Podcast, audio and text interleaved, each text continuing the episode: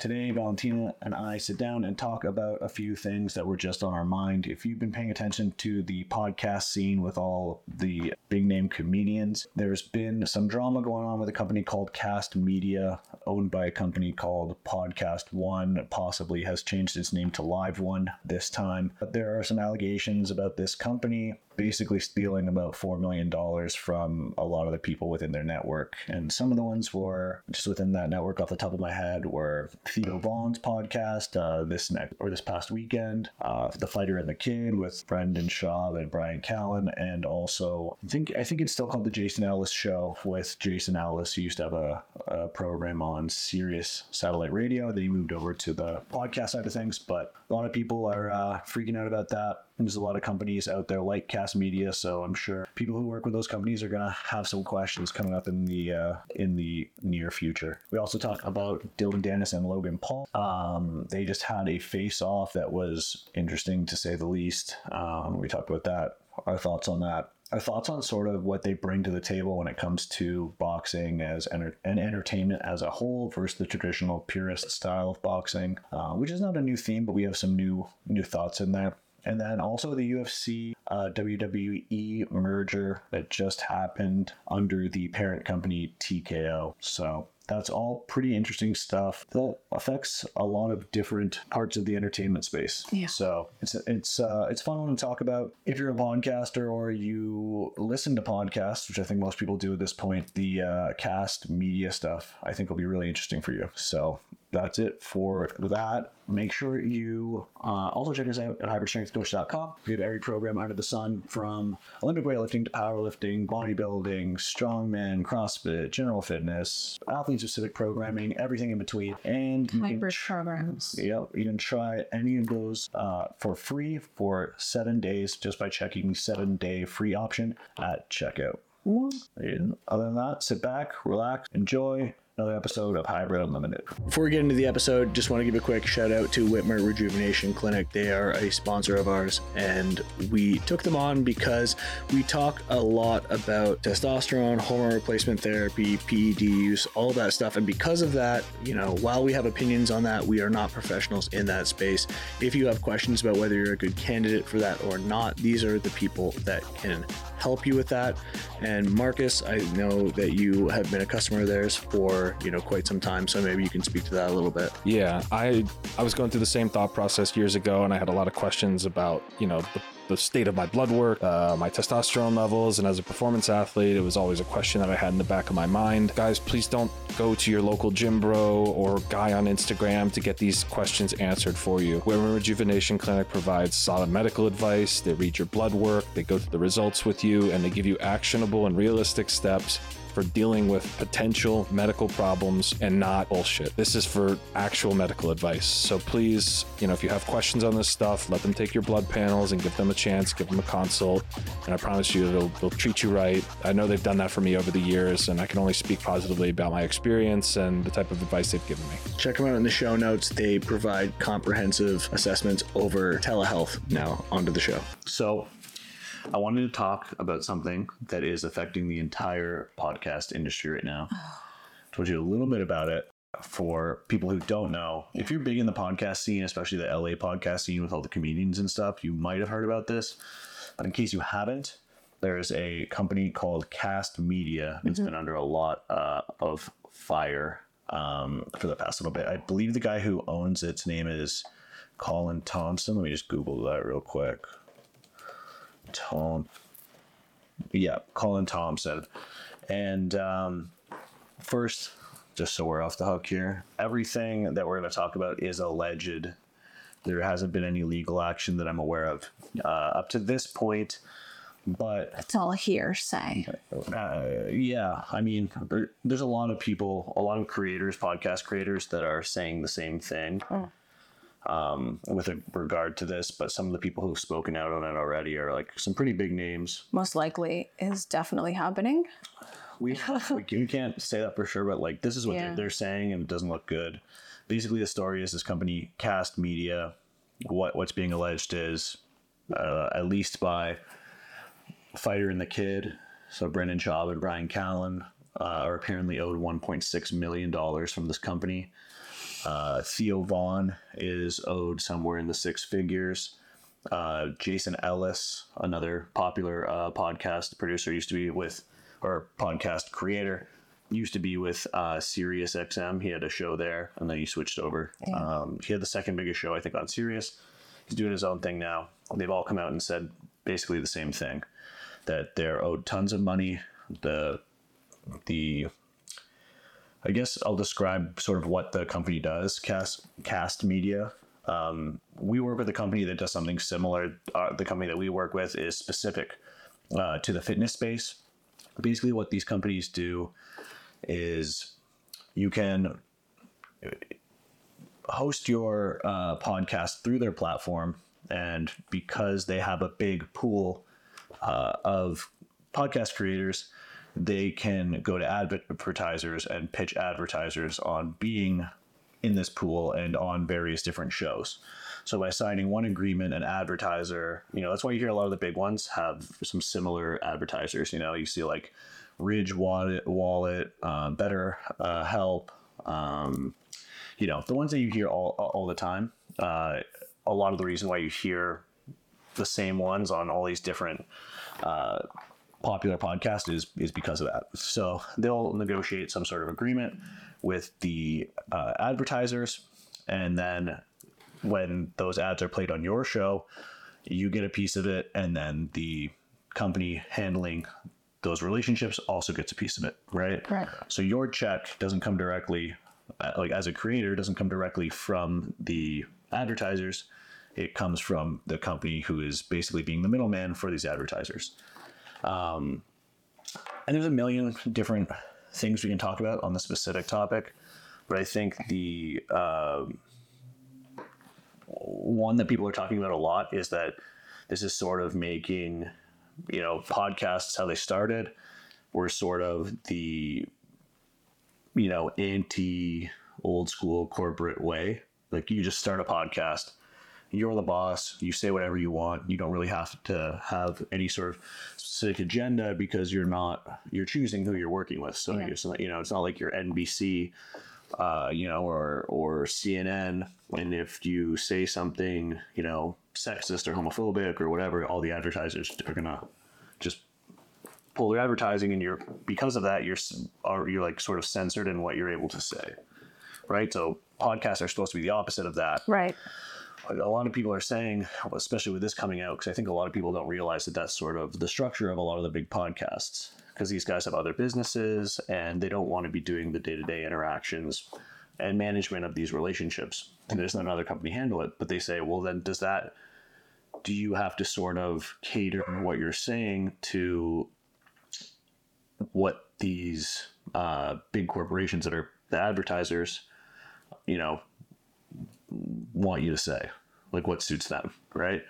Um, and my answer to that would be no. Like any of the, you still have a say in who you bring on as advertisers, right? Just because somebody pitches the company that we work with um, for advertising, they will still come to us first. And I'm not sure if all the companies do it this way, but at least the ones we work with uh, do it this way. They'll say, "Hey, this is a company they're interested in advertising on the show." We say yes or no. Okay. Okay, so if there was ever a conflict, we would just say we don't want that advertiser, and there's a lot of other ones to draw from. Right. So that's the first thing to address. But because your check comes from these guys and not the advertisers, you're dependent on them to pay you. All right. Right. The other thing is, you, you, at least with our agreement, we're allowed to bring in our own advertising outside. So they'll get a cut of the ads that we do that they bring to us. But once we get on our own and put in our own show, like without them handling anything, that we keep 100% of that. So that's sort of the basic structure, right? Yeah. But for the ones that go through them, you're waiting on a check from them. So what happened to these guys is they were supposed to get checks on a regular schedule. I think they were operating in a net 90 day payment period. So once the period is over, that co- the company has 90 days to give you your check. And they were missing these windows. They were missing the times they were supposed to pay them. So obviously, you don't mess with people's money. That's the easiest, fastest way to get somebody very upset. and they were doing that. So I think Theo Von uh, was one of the first ones to just cut ties and move to a different company. Yeah. I'm not sure what Jason Ellis is doing or any of the, like, there's a bunch of guys I haven't mentioned, but uh, I listen, a lot of them have come out and sort of like given their piece on what their, what the problem was and what they're deciding to do now. But this, that company, Cast Media, had apparently gone bankrupt. And, and how they went bankrupt was they would take the advertising money from all of these big shows like Fighter and the Kid, like this past weekend, Yeah. Theo Von's podcast. Um, and they would take that money and they would take a risk and invest it into new shows. So they would either pitch people or they would, you know, through their network, they would find people that want to start a show and they'd help invest, like building them out a studio, uh, you know, um, handling, uh, you know, maybe if they had like a, di- a Discord or a Reddit uh, subreddit, you know, they'd handle that. They'd, you know, do follow ups and contests or whatever, and all, all these different things.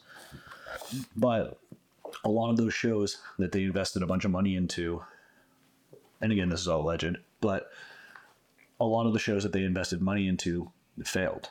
Uh-huh. So what they had planned to do was take this big amount of money they were getting from the big shows, invest it in these smaller ones, and then the smaller ones would grow, and then the whole company would grow. But because those smaller ones failed, all that money was lost, and then they didn't have the money to pay back, uh, to pay the people who they owed ad money to. So the company ended up going bankrupt, and then was acquired by another company called Podcast One. And what Podcast One sort of did was they went and they made offers to a lot of the big people that had been working with Cast Media and were successful in getting some of those guys to sign on.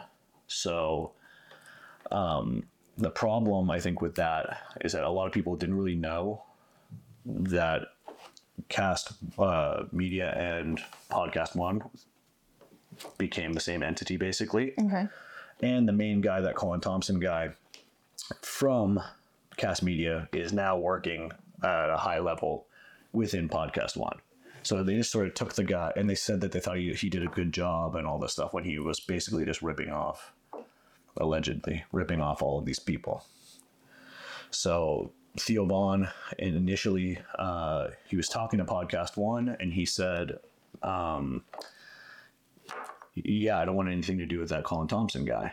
And they said he said, "Well, he's going to be a part of it, but what we can do is we'll pay you back your what's owed of your ad revenue over a couple of years in cash, which is obviously no good, and then the rest." Uh, a, cer- a certain portion of it, sorry, and then the rest they'll give in um, uh, stock options. Because this company podcast one is planning to go public do an ipo really soon. So they're like their their pitch would be we're going to give you the value of the shares now. After we go public the share price should increase and then you'll have even more money. That's what they're trying to pitch right?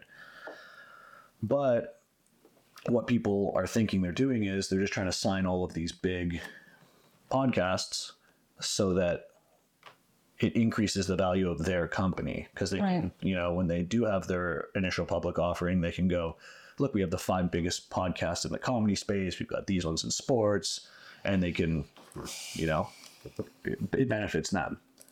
So, from Theo Von's perspective, he was like, "Yeah, I don't want to be a part of that. I feel like you guys are just using me again. You've already ripped me off once, you know." And who knows? It's a podcast company. Who knows if their their stock could tank immediately, and then you have zero. Yeah, you it. Is it? It's. Um, This is a, a different company that's acquiring the guy that was the owner yeah. So they. of the company that stiffed them, Yeah. allegedly. Yeah. So they they were going bankrupt or they went bankrupt. I don't know if they officially declared bankruptcy, but this other company came in and just absorbed them. Wow. So everybody's freaking out right now. You know, like Yeah. Um, I think the fighter and the kid actually their episode was it was the one I, I watched it today, but I'm not sure if it came out today or yesterday. they were talking about that that they're owed 1.6 million. Oh my god, which is insane. And, and for them, all of their ad revenue or all of their income from that show is coming from ad revenue. So it's like they just, I think they said they hadn't been paid in eight months. So imagine your your main gig, the thing that makes you all of your money, and you just no one's paid you an months. Christ. So a lot of these guys were scrambling, trying to figure it out. But what I thought was crazy was Fighter and the Kid actually signed on with Podcast One, even though it's with the s- same guy who just screwed them over at at Cast Media. So they did sign? They signed, yeah. officially- They said they had something in their contract though that said that guy, uh, Colin Thompson, couldn't be involved in what they were doing at all. I don't know how that works. He still works at the company, right? He's obviously still going to be doing a lot of the decision making. So I don't really know what the deal is there, but Maybe they have assigned a different team specifically for them. yeah. But I guess I guess it depends what That's his, what his role is going to be. You know, if he's the CEO, he's still. He's the CEO. I, I don't know. I don't know what his role is. oh, the Yeah, we could. Uh, so the other so the guy. Well, actually, you don't you don't know the name of let's the see, Colin Thompson. owner, I'm assuming, of this company.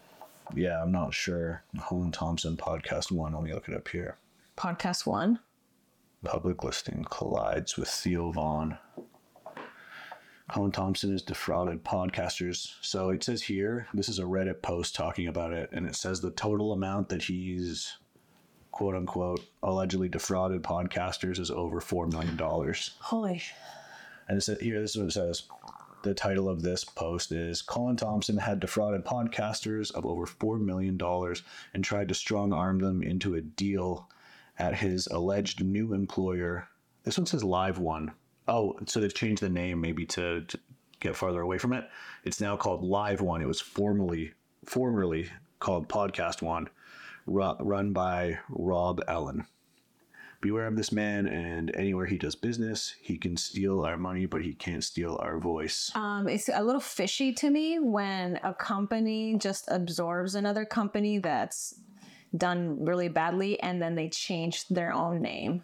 It's very strange, especially because, like, if you're the do company you- who's acquiring another company, I understand acquiring another company who's going through financial trouble, and you see very clearly, like, oh, if we just fix this and this, Yeah. we can make this company profitable.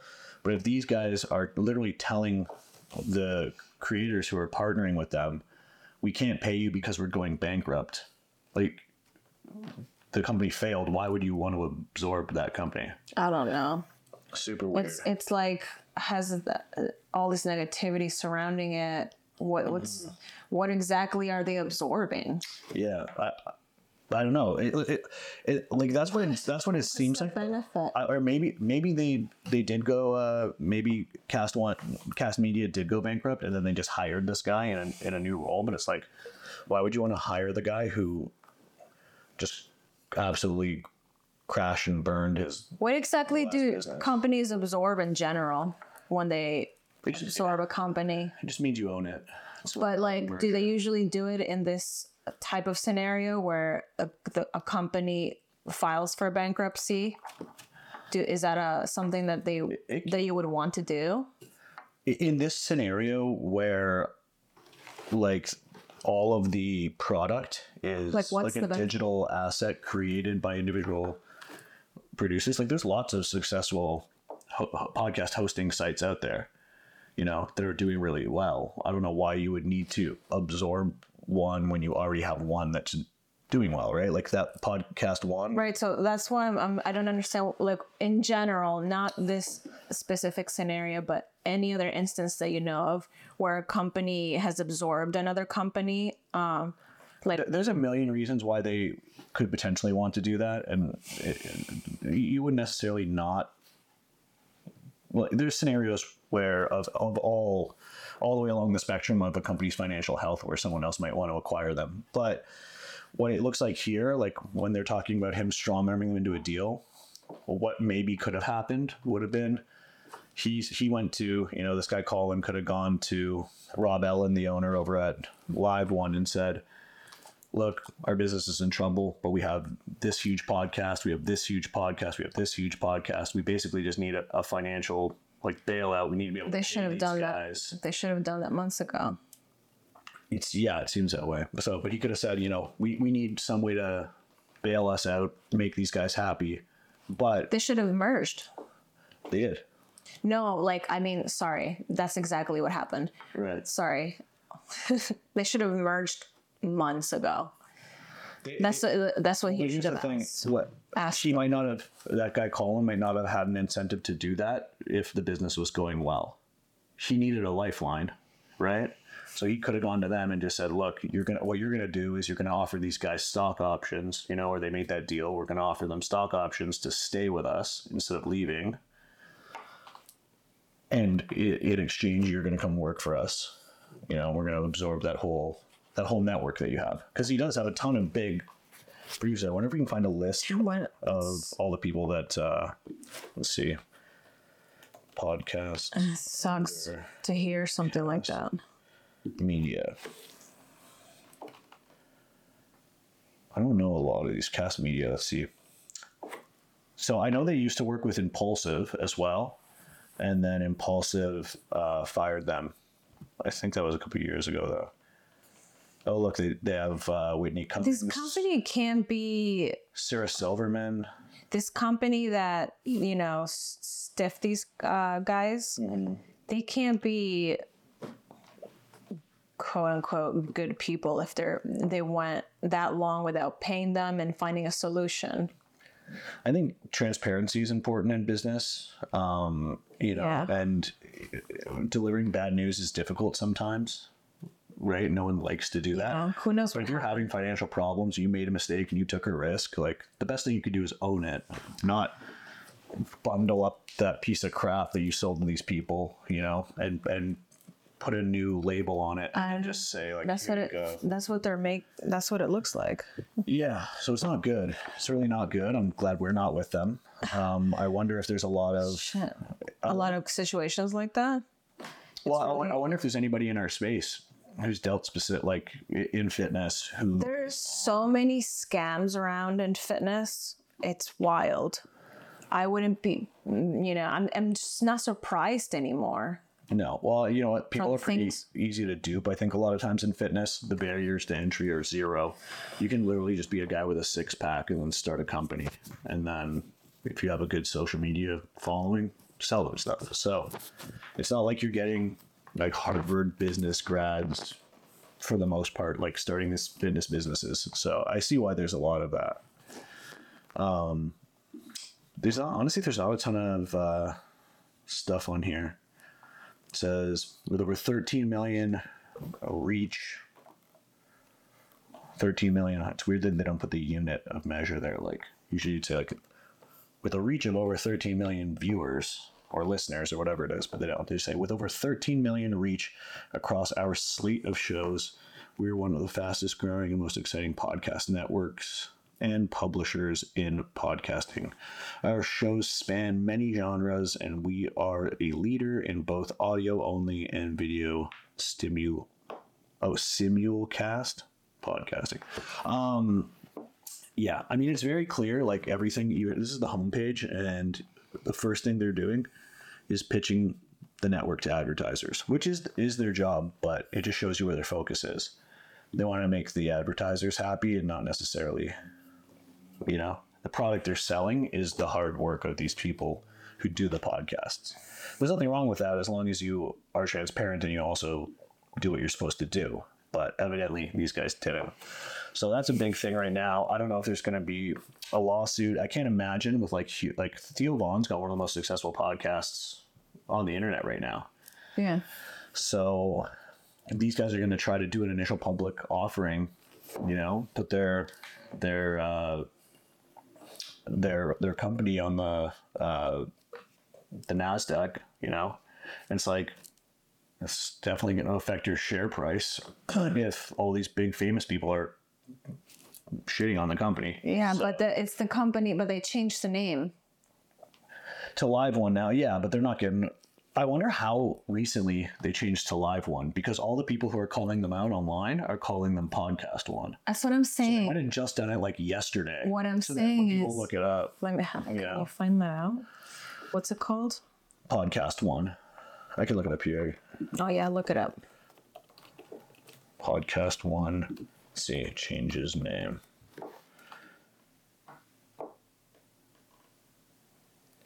Oh, okay. No, it's so. I mean, this is back in 2021. Podcast One parent company. Changes name. Oh, well, maybe Live One is. I don't know. There's a lot of different sources that are contributing, and maybe uh, not all of them have the most uh, Okay. accurate info, or they're they're missing part of it. I'm trying to see if you're trying to follow fast on. That would be really sneaky if they did that, just so that when people are looking up Live One, you know, there's not as much of, or uh, not as easy of a trail to track. But that's confusing because they're still calling it the other name. Yeah. So if that was an Live One may be the parent, like it said there, like Live the okay. parent company, and Podcast One could be under it. But either way, it's sad to see. It's it's really tough, man, and and it's disheartening because, like, you want you don't want to be the person who's, um, you know, jaded and doesn't trust anybody, and you know, like that's again that happens a lot. Oh, I know it's the it's a Because crappy way to live, though. There's Nah. too many. I've seen I've seen a lot because we've been in the fitness industry for quite so many years. It feels like it's almost a decade, Decade. now, and and it just you grow fast, and then you have to do so much work to grow fast. Mm-hmm. And you have to make all these connections. And we used to be a lot more connected and, and involved in the community with everybody else to grow. Mm-hmm. So like you get to see, you get to see people's how they their attitudes towards the business and the type of industry that we're in. And a lot of people have been in there longer than we have.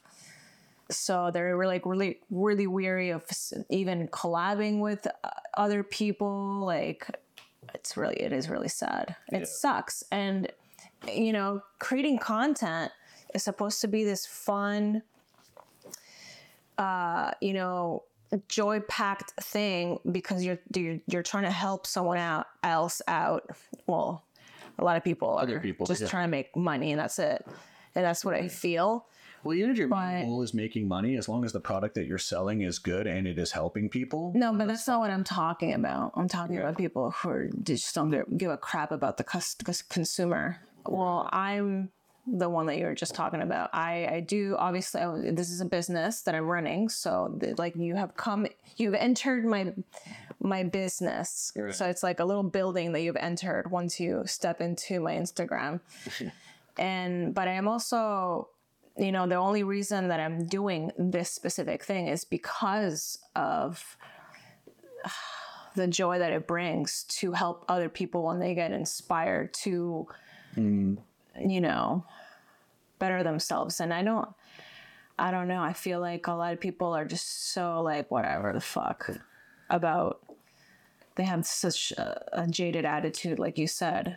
Yeah. and um and it is really sad. Well, like a lot of industries, people there's people who get into it for the wrong reasons, but I think a, the majority of people who end up in the fitness industry, it's because they enjoy fitness, and fitness probably has done something special for them, right? Like I know for you, no it's not how it always starts. it's it's been you know fitness empowered you it gave you confidence Yeah. you know it does that for a lot of us. So Yeah. then you go wow this is awesome. I really love this line of work. I can't imagine doing anything else how do i start a business in fitness yeah. But the problem is i think because the barriers uh, to entry are so low and fitness relies so heavily on personal social media it becomes such an ego thing. And you get these people that you know they go from making no money to being millionaires in like five years.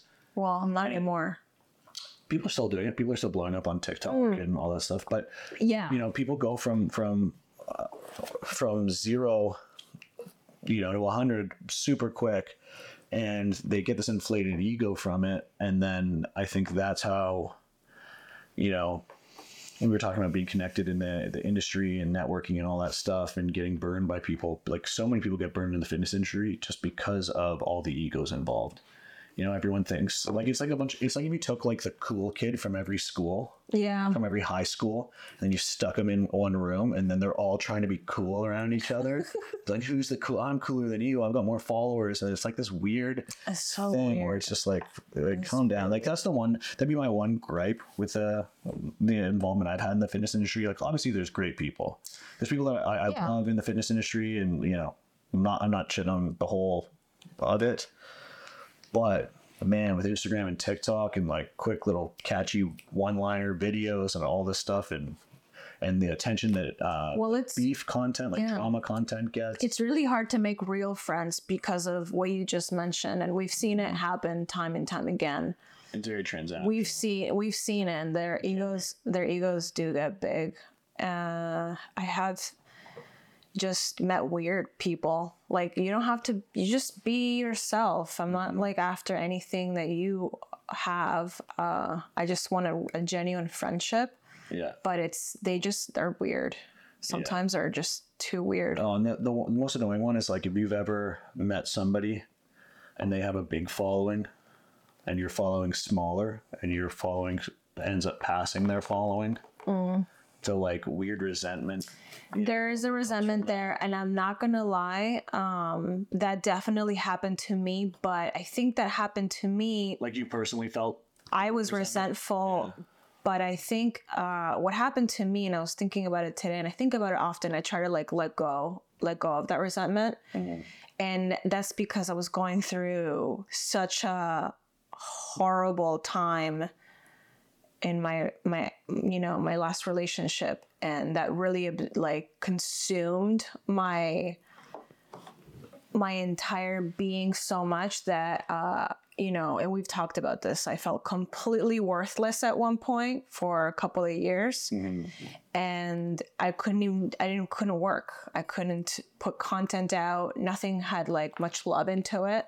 Yeah. and then I started, you know, falling back and falling back and falling back, and um, and then, you know, I worked on myself, and I got out of that uh, situation, and uh, and then I was able to like, you know, really see the reality of it. What actually happened? Well.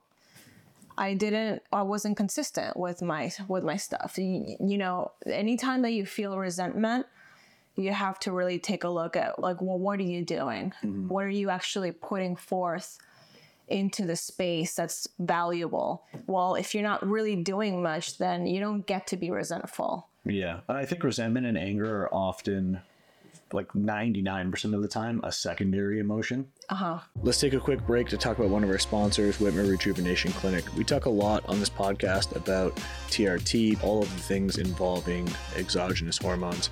And because of that, we get a lot of questions about it, and we are not experts in this sense. If you want to speak to real experts, because we don't feel comfortable giving any sort of opinion on this, speak to Wittmer Rejuvenation Clinic. These guys are the best. They're legitimate doctors. They're not going to push any BS on you. They're going to do a legitimate consult and tell you if you're a good candidate or not. All of the links to this are in the show notes as well as their Instagram handle. Check them out, and I promise you're going to have the best service possible in this space. For example, like a lot of people, like say someone close to you dies, right? The primary emotion that you're feeling is sadness yeah if you're a normal person, Yeah. I would imagine, right? But that gets presented a lot of the times in, in anger, right? I'll, or I'll give you, I'll give you like a simple, like a not such a happy one. Uh, for example, uh, growing up, my dad could not handle it whenever me and my sister got hurt, okay right? Like, like I'll, I'll use one that that I can remember off the top of my head. Uh, I was cut like uh, I was cutting grip tape on my skateboard. I was putting an ollie line, so anybody who grew up uh, skateboarding or is a skateboarder, you'll know what that is. For those who don't, you cut a little line so you always can see uh, where the tail of the skateboard is. So you don't have to like look at the skateboard and be like, oh, okay, this one's this side's bigger than this side, like the nose and tail. Um, you just know, right? So I'm doing that, and I'm cutting the grip tape, and I slip and I cut the side of my finger off, and it was hanging on like right through here. I still have the scar. You can see it here. Yeah. Okay. So I cut right through that nail, and my finger was just flapped open, and I went, oh. And then I went in. And I was like, I told my dad, I'm like, oh, I cut my finger with. And uh, he's like, let me see it. So we run under the water, and it just flaps because the water. Oh God! And It reminds me of my shrimp uh finger Oh yeah, when I cut my finger. yeah, yeah. Cutting He was way worse than yours. Way worse. yeah, that sounds awful. Yeah. So, but so um, he immediately was like, "What are you doing using tools in the garage?" Yeah. What? I'm like, this. I'm like 13, you know? It's like, Yeah. obviously it's okay for me to do that. Or my sister one time, she cut herself with tape. Yeah. And, uh, like, and this was like the most fluke accident ever. But my sister literally just had a roll of like, you know, scotch tape. Okay. And she went to rip it. And I guess it was like, for some reason, it was kind of tough. Like she just hit it at a weird angle. So she pulled hard and the scotch tape slipped. And you know, the little metal thing that like cuts the tape? Yeah. It cut her open like this huge cut on her arm. Oh. And my dad's response, he got uh, like super angry. And, for the record, he's not like an insane person. He's a, he's a, he's a really nice guy. He's so He chill. just he grew up Christian Science where they don't believe in like pain. like everything's in your head. I won't go into the religion. Google it if you want. Oh God. he so he didn't know how to handle that. He's a stuff. totally normal guy. Guy. yeah yeah. He's- He he he has since not. He was never practicing in that religion. That's just how his parents raised him. So he didn't mm-hmm. have a lot of like understanding around it. And um, he goes, "What are you doing using the tape?" like he's he telling her for using tape like it was a crazy Yeah, thing. yeah, yeah, He wasn't actually mad that she was using tape. No, he just right? That's reacted. ridiculous. He was just reacting. But At- it- that was the secondary emotion. Yeah, okay. But, uh, probably his the primary. He was like scared was, or like, worried. concern, yeah. Worried, yeah. You know, so it's like, Worried. yeah, it's it's always a secondary thing. Yeah. That was a tangent. I didn't mean to like No. derail everything, but you know, it, uh, that's what it is. And for you, you know, you had emotions that were not being dealt with, you know, in your personal life, and that presented as resentment. You know, Yeah, but it's like, yeah, a hundred percent. Like, what, what I need to address, like, what what am I not doing in my own personal life, or or what what I what I need to get rid of to feel better, which was the relationship, yeah, and uh, what I need to do now. And, and now it's kind of like a weird.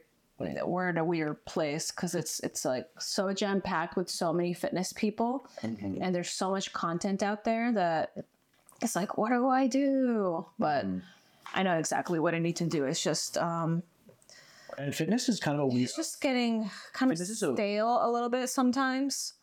Yeah, well, for sure, and, and that's what I was just going to say is fitness is a difficult place to differentiate yourself because you, what can you do? You you Yeah. you exercise, right? So it's like you exercise, and then you have to have like good opinions. So podcasts and stuff are great for that, right? And it's great for networking and all that stuff. You know, But it's like if, if you if you work in, you know, I don't know what's another another field, and if you work, uh, let's say you have a, uh, a business that coaches entrepreneurs, you can dip your your toe into every single category and talk about fitness entrepreneurship and you know. Uh, so opening up brick and mortar coffee shops or whatever it is, like you have a wide array of things to do, and I think it's a little bit more limited in fitness. it used to be so much more fun. I used to, I was like the first person, at least in my circle that I know of, that started to create that the food content, the recipes, and the outdoor workouts with bands um, content. Uh, I don't know anybody when we started having the ability to make videos on Instagram that was doing what I was doing. And I was working with for Bang Energy at the time. Yeah. VPX Sports, and um, and I was like very strict about you know presenting my content in a way that makes sense for fitness. And then you have all these other girls that have no idea what they're doing because they're not really fitness coaches. That's when the, the shuffle era came in, and Well, the shuffle girls are fine. There's those are those are different, but I'm talking about girls who are just cute girls who are hired because they're cute. all right. they're not fitness coaches. They're not selling programming. Um, so i was getting inventive with making recipes in the kitchen. Uh, how do i involve my my pre-workout in a recipe even? Like a pre-workout cookie or pre-workout brownie or something fun. I would make a smoothies with the bang energy cans to like make them a bit more fun and then i was doing all this content outdoors and I, I'm, I was just thinking today also like you know i had to be if not the first person like one of the first people i don't know i don't remember anybody else Wave. creating content that like that that I was creating. Now everybody's making food videos, you know, fitness stuff, and it's like so extremely saturated. Well, I think that also the problem with social media, I don't know if it's a problem or not, but just something that is true of social media and how it affects people's behavior in fitness is you know back in the earlier days of whether it was instagram youtube whatever the platform was at the time depending on how early in the game you got in like let's say you did a protein cookie recipe right Yeah. If somebody else just stole your protein cookie recipe and made a video like that was like career ending Yeah. you'd be labeled like a content thief you know, Oh yeah, now everybody's copying everybody, and it's like no, one no, no one even cares now now people will be literally be like you can't. i'm doing the new viral No, protein because- cookie video No, because everybody's copying each other. Yeah. So now Which is it's accepted, though. hard to see who put it out first. And that, well, that extends actually so far beyond fitness, though. That's like, you know, how many of these? I every time I see a creator do this video, Which one? do you want five dollars, or would you like to double it and give it to the next person? Oh God. I go double it, and then eventually it gets up to like two hundred bucks. And Those- here's two hundred bucks. Those It's like, really boring for me after like one. look, if you're the first guy who ever did that, like that's an entertaining video for one video. Yeah. But you'll you go through YouTube Shorts now, and it's you'll see fifteen different people Yeah. in the span of five minutes Rando people. doing that, and you go to their Shorts. page, and they've got like fifty videos of them doing that same thing. And it's like Yeah. no creativity, like there's just no effort at all, and just you know, I'm not bitter about that, like because I don't think that's a, a good long term route But it's to just, success. it's just boring content. it is boring It's not. and saturated, like you said, right? What if you imagine you're the first guy to like do that? They Yeah. like take like, a little game show approach and bring it onto like the street and do that, and then everyone just everyone goes, "Oh, that's a good idea. I'm just gonna do the exact same thing." And now you've got your idea is just This is. become lame because every lame person out there is doing it. I know. But this is why I feel uh, like so blah with my content because I'm trying to figure out a way to reinvent myself in a way that I really, really like so that I have, you know, the drive to create content uh, like way more, like way more content than I'm making right now. Because if you're not excited about what you're I want to. If I'm not excited, and I can't get, I can't get my consumer, you know, based excited, and they need to feel like I want them to feel excited about making a change because that's the whole point of what I'm trying. That's what I'm trying to, not just sell, but that's what I'm trying to inspire yeah, for people to do to create some real change. You know, at least somewhat consistent yeah, and it's just so saturated and blah. Mm-hmm. I think I found something, but I have to test it out, and it's just like I have to find a way how to make it my own.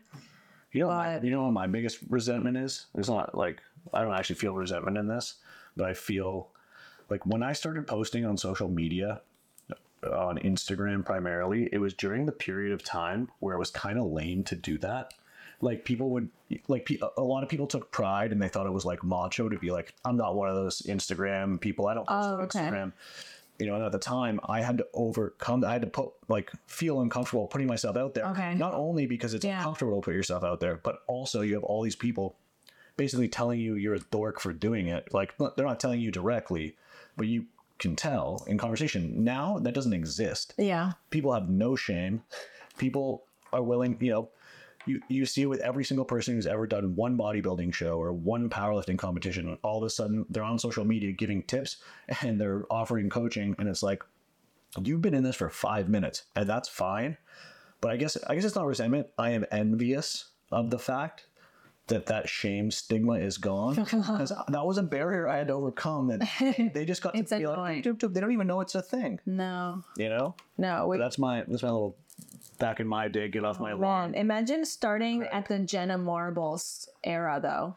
Jenna Marbles. She was she was really. We were. I was in college. She I used to watch her. I was I don't remember what, what grades I was in. I can't remember, but she was genuinely entertaining, and she was, I was in high school, The only person doing it. Yeah, You know, she's my my favorite but content creator. Period. no, she- not really. she- That's not true. There's a lot of a lot of girls that I've, I've found since then, but she was funny though. she's my all-time favorite and will always be my favorite. She got a little bit too a little bit soft at the end. Uh, I think in my in my opinion, I think a lot of she was starting to try to appease too many people. Well, She's you could see her attitude. She had grown, she had matured, which is great. But she also had probably just getting getting it from too many angles, you know? Mm-hmm. she also signed on with Barstool Sports, and then they had a falling out, you know, and then I don't know what happened there. I don't know the details of that, but she never came back to the internet after that. No, she didn't come back for a different reason. It was after the Barstool Sports then, and Dave Portnoy put out a bunch of stuff. He was like slamming her. It was a whole thing. What? No, she. It was about the whole thing about she did, oh, like the there's like that blackface video. There's like a, a whole bunch of content that she that she was getting canceled for. Well, yeah, but I don't. Barstool wouldn't fire somebody for that. Jenna Marbles. So you think that's why she? That was like a whole facade that she made just to leave, and so people would. No, she might have been like just f this, you know, like she got the Barstool was a huge platform, so maybe she was getting even more. I don't know, like I don't know what their fault it is. I know that she. So we don't want to. I think she she has like a a dog uh accessories company like toys and stuff. So I think she makes money through that now, but she still makes money off her videos, right? if they're monetized, yeah. It, it- well, here it just says Jenna Marbles said she wasn't happy uh, running Stool La La. I guess that was her show on Barstool, and wanted to make more videos, which led to their falling out. I realized that it wasn't really making me happy, and I wanted to make videos, and he sort of knew that too, but we could never see eye to eye. Cool. So maybe she could. So I don't. I don't know when that all happened. That was That was that was when it happened. I think it happened in uh, COVID time wow. That's a lot more she- recent than I thought it was. when she left, when she stopped making videos. yeah. Um, Everybody's so upset about it. Well, Still, I want to I want to switch gears, but because we went we went down a rabbit hole here. we did. Um, but I think we let's close that segment by saying if all of these things are allegedly true, I think people as a whole, if you're a podcast creator, if you're a creator of any kind and you're partnering with another company, make sure you do your homework, make sure you read your contracts, make sure you have a good lawyer to look over your contracts. and you have to read them too. Yeah. you have to make sure that you read them and reread them and make sure that you know what you're getting yourself into know, know who the people are who are making the decisions at those companies because you know these are not dumb people. These are people who are operating at a high level like the guys who got screwed theo and Schaub and Callen and jason ellis you know but even you know they got screwed. So yeah, i'd be yeah, like i said again if all these allegations are true i would be very weary of working with um to have so many. One or what do they say? What's the new version? Live, one you know if you get approached by them maybe ask some some questions and Yeah. only move forward if you get some good answers but to shift there's a couple things that we were speaking about mergers so you know Yeah. be thinking about it and this just happened. The wwe and the ufc just merged. What? Yeah. You didn't hear about that? No. Okay. Yeah now they're now they're both under a parent company called tko okay. which I believe just went live on the New York Stock Exchange. Let me check. wow UFC. i think dana white's getting scared about that uh Um, asian company i don't know what, what country it was from Oh, uh, getting really big One FC. one fc Yeah. Oh, so yeah, it wasn't an IPO. I guess TKO Holdings Group um, was the group that owns them both now. So it apparently has bumped their stock price up a bunch, which is cool. Um, honestly, I like both those companies, Okay. UFC and WWE. It's like they're two different things. Yeah. You got to know obviously what you're getting yourself into. Maybe. But I wonder if we're going to see now more UFC fighters like doing WWE showcases. Like so we've seen it the other way. We've actually seen it both ways. Ronda Rousey did uh, uh Going to went to WWE. Yeah. Do you, do you remember who CM Punk is? No. CM Punk is this guy. And he was famous in WWE and just thought, yeah, I'll do some training for uh, It's- MMA and I'll fight in the UFC. Like this guy never would have made it to this level if he wasn't already famous, obviously. But his first professional fight was in the UFC. And obviously it didn't go well.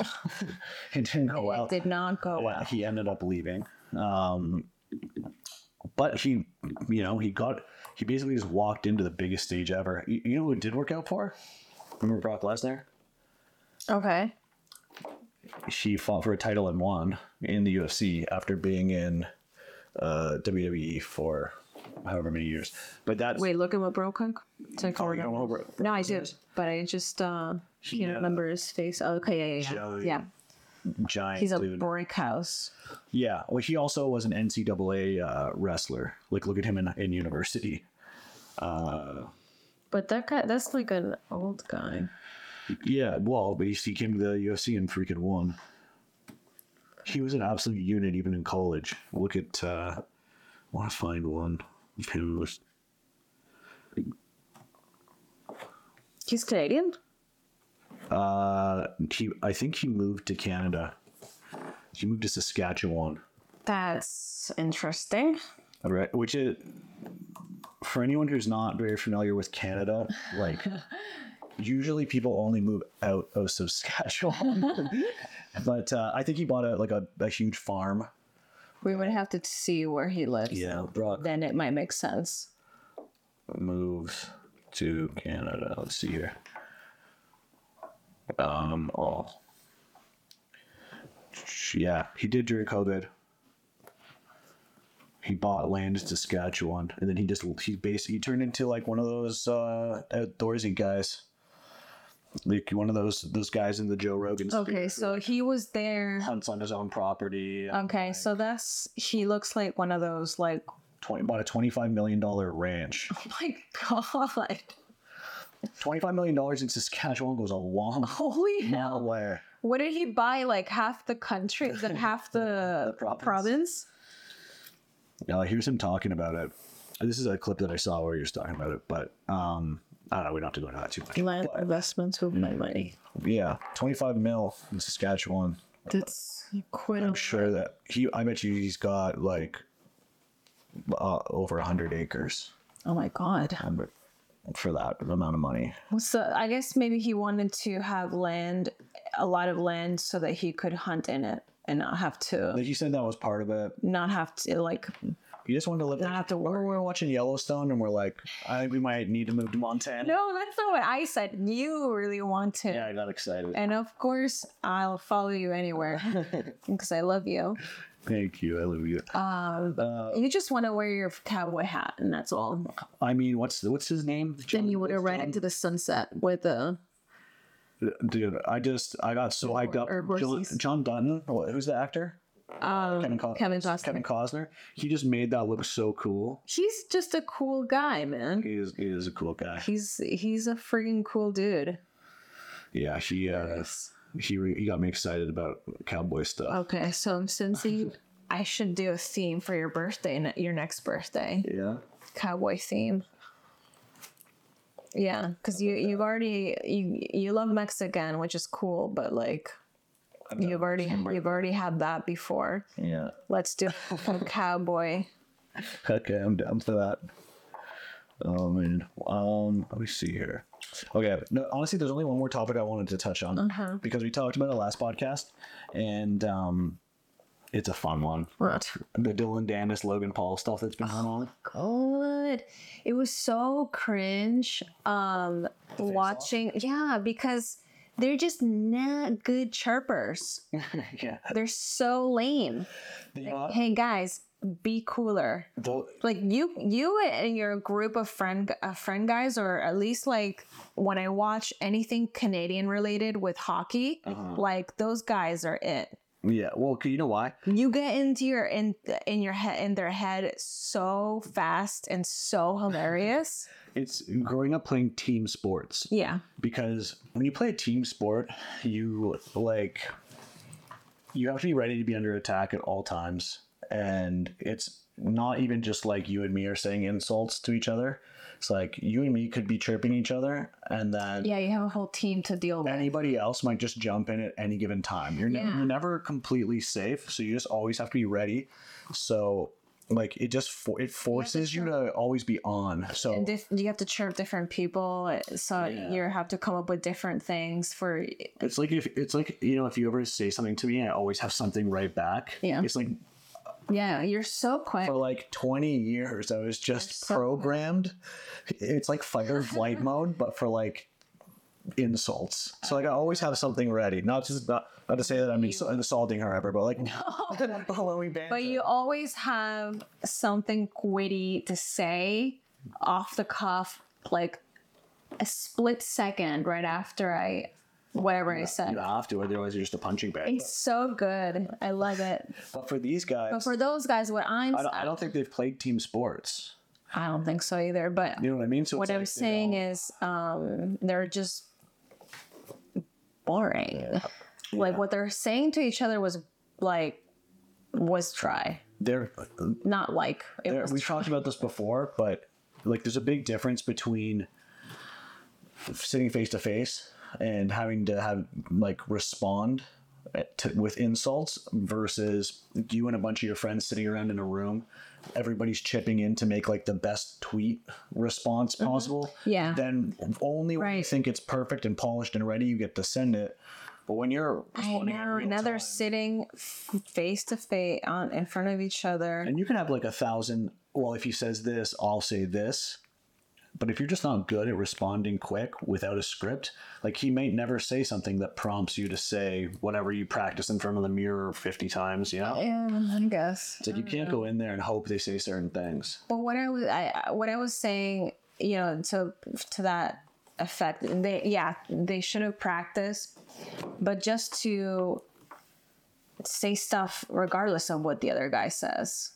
Yeah. Well, Keep chirping him. Don't even let him speak. That's kind of what they did. Well, that's what's annoying about it. They're They were they were talking you on know, top of nobody gets a good lineup. But the one thing that I thought was funny that Logan Paul did, which is like, I feel like Dillon Danis has been mostly destroying him in these sort of, at least the internet interactions. But uh, Logan Paul brought in the guy who was the bouncer that choked out Dillon Danis outside of that bar. Yeah, that was funny. And even Dillon Danis was like, all right, I, you know what, that's that's pretty funny. And then he threw in a little chirp too. He was like, and honestly, that like that was really nice. that You gave him a, a really good opportunity because he was living in his mom's basement. so I was like, that was pretty funny. Yeah, so you guys should go check it out. And he, he had the photo ready uh, that said "real fighter" on it, and then it's the picture of Dillon Danis being choked out by that guy. Oh, And then when he says he's right here in this room, I hired him as my security. The guy pulls down his like he had a face mask on. And he like looks at. Oh, I didn't. I didn't miss the reveal. Yeah, I, yeah. I. I mean, I met, missed the reveal. Yeah, that was pretty good. I saw the guy standing there. Yeah, but, But yeah, you guys should check that out because it's it's in a month the fight, right? Yeah. So that- yeah, um, and I think you know, like Logan Paul is gonna destroy him. I um, He's way bigger. He's way longer, they're not. stronger. Well, they're not. They're fighting. They're they're boxing. Hopefully, this guy shows up. right. But It'll cost him a hundred thousand dollars if he doesn't. Flake. How much? Hundred thousand Honestly. I better. He better show up because he's that'd be the dumbest thing ever. Yeah, they put that in the contract because Okay, he's good. flaked on so many other fights. I don't know. They just do that every time. Yeah, pull out clauses. Well, usually when people two people agree to fight for a huge sum of money, like they want to do it, right? Yeah. So most of the time you don't have to worry about that. Or if it does happen, it's something understandable like an injury or whatever. But for him, I think his he had one fight where he literally just pulled out because he said I'm not ready. Uh, my training hasn't been going well. It's like what two? What? Well, that's your problem. Yeah, I mean, it should be. You should. I feel like, but I feel like you're right. Like they should have. Everybody should have a like a. If they're not approved by a doctor, like you got injured, you can't fight. Should well, it has to be a legitimate cause, right? Okay, Right. my wife died. Fair. Um, my child died. My dog died. The only deaths for you.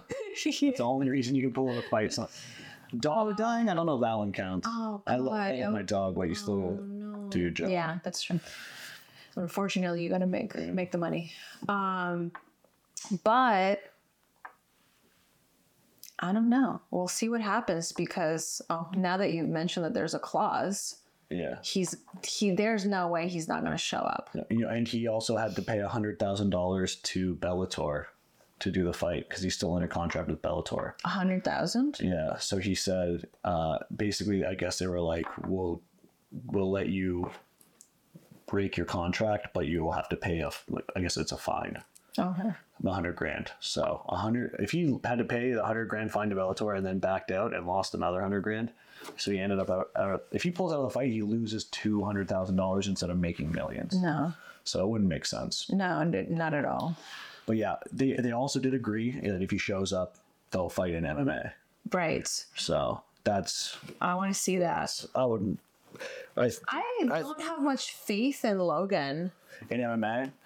because only- he doesn't seem to be fully in No, in training uh, in general. Yeah. Generally, he's doing too many other things. and uh, oh, I want to see that though. Obviously, these guys are coming in from YouTube, just making so much noise. Everybody's upset, especially the purists that you were talking about. Uh, that they call them themselves purists, the the f- pure athletes Yeah, that are all through and through. You know, I've been this doing this since day one, and I've been you know in it, and I'm serious, and I'm a, a re- I like how they call themselves a real real athlete. You know, hey, you can be as real as you want to be, but if at the end of the day you're not making money, what's what are you doing it for? yeah. And so to that point, hey guys, get with the program. Um, you may not like it. You might be a little resentful, but you're not making any money. No, I mean, what these guys have done so well is just build So- their own brand and then went into fighting. If if the, if your audience is following you and the promotions are relying on you to bring the audience, you can command way more money than if you're some guy who doesn't have his his own brand, Yeah. like, who isn't his own brand, who's relying on the UFC to provide all that infrastructure for them, right? So it's like if you can come to the table and be like, I bring 25 million eyeballs when I show up somewhere. They're like, okay, yeah, you you can get paid a lot of money. But if you're just like some guy named Jim who's pretty good at fighting and you sign a contract with the UFC, but all the exposure and endorsements and all the stuff you're going to get from that is because of the UFC, you command a lot less money. Yeah. I wanted to show you this because Logan Paul's uh, main thing where he's like how he tries to say he's like a better boxer than Jake Paul and like how he's Uh-huh. is because he went eight rounds with Floyd Mayweather. Okay. But there's a clip from the middle of their fight where he's telling he literally in between rounds goes to Floyd Mayweather. He's like, "Like, "Yo, calm down, dude. It's just an exhibition." Oh. Yeah, he's like telling him he's going too hard on him. Look, I'll show you. How embarrassing. Don't do that. Yeah, look at it. It's pretty funny how Logan Paul walks around acting like since he lasted eight rounds against Floyd Mayweather, he technically beat him. But just like his Crypto Zoo game, this is straight cat. Because they just released the behind the scenes footage of their fight, and you can clearly see Logan asking Floyd to chill and take it easy on him because it's just an exhibition. It's. That's so embarrassing. dude and you gotta know that everyone's gonna hear that like that's you're not gonna get away with So saying that weird. red he goes chill champ chill it's just an exhibition lame and that's how you're gonna that's what that is the evidence that you're gonna use to say that you're a legit fighter No. that you lost an exhibition after you asked the guy to Oh. please go easy on Somebody send that clip to fucking Jake Paul oh i'm sure he's seen it and uh, have him posted everywhere because I'm so annoyed. Well, they're trying to like He just irks me. they're trying to keep their like brother beef off the internet now. It's kind of a can of worms. You, He you know, gives me the it's hard to get back in the bottle. He's yeah, he's got he's, He gives he's me made a the- lot of public relations mistakes in over the years. He just sounds so stupid when he's talking. I'm so fan. not about Logan, not anymore. I mean, I wasn't ever, honestly. I didn't really know these guys. They look like uh pineapple head YouTubers. Broccoli hair. that's right. Yeah, I mean they basically are, but they are. I can respect what both of those two brothers have done I have more respect for Jake though. Just in fighting for Jake for sure, and then it, it's just in terms of what they've been able to accomplish. No, yeah. out, like on YouTube. if you're gonna talk turning- about that. turning into real celebrities with real businesses, both of them have done exceptionally well in that sense. In terms of like the actual like personality and morals of them each, Right. I I don't really have anything negative to say about Jake Paul in that. And like I haven't scoured every inch of the internet to No, we don't. uh, We don't know that you like. personally. This is just off, off Yeah, yeah. What, what the little clips that Oh, we see here and there. We're just speaking for fun. But I'm talking about more Yeah. recently. I mean, Logan Paul's track record's pretty rough. He had the an NFT rug pull scam. You know, he did the, the suicide forest thing where he took a picture of a dead Yeah. body or video and like laughed about it. Like Yeah. he slept with his brother's girlfriend while he was still dating her. That's a pretty gnarly one. That's really, really gnarly. And th- th- those are some things that are like, you know, that's that's not just a mistake you made. Like that's part of who you are. Yeah. To sleep with your brother's girlfriend, like that's some Jerry Springer trailer park nonsense. So weird. That's not that there's anything wrong with trailer parks. Okay, trailer park people don't freaking, you know, don't go after me. God. Here we go. But um, yeah, I mean, they're a lot, both of them. But honestly, it's been keeping me entertaining. I've watched every Logan Paul fight. Well, that's what I'm trying to say. The guys are entertaining. Yeah. Whether you like them, whether you hate them, you're watching. You either want to see Whether you, you- want to see them get knocked out. Don't want to admit that you're watching it behind closed doors. You're watching. if you're an MMA fan or a boxing fan and you're in that scene, you're gonna watch. You want to see what happens at least, Oh, 100 percent. and you're gonna watch that night other fights too. So you're gonna say, "Oh well, I guess I'll watch this one too." um, everybody want to, wants to know what's gonna happen. hundred percent. You cannot. I mean, everybody wants to see these guys are making ton of money. I'm not watch actively watching when I watch the fights with you. All right. uh, unless it's like a fight that I'm like really like okay yeah I want to see what goes on or Yeah. I don't know it depends on my mood too but I'm always at least having I I have an ear I I'm in it you know I, I ask you hey what just happened you know I want to know You're, you're supportive. but I, I like that this is the only sport that I'll watch Yeah. What about hockey? hockey is uh, nice to go Uh-huh. but to sit down and watch it on TV is a whole different thing. I don't know. The, this is really the only sport that I'll actually be invested. I'm Yeah. excited for it. Not f- as excited as most guys, maybe, Oh. but I, you know, you say, hey, let's, you know, let's get some tickets and want go watch this fight, or actually fly out to go see a fight. I'd be like, yeah, that so sounds cool. Yeah. But especially for a fight like this, I'll be like really interested. What's kind of interesting about these fights too The, is the that story behind it, I mean, you know? it brings not just a fight scene, right? Like you go to a UFC fight, that's because you're a UFC fan or you have some interest in fighting.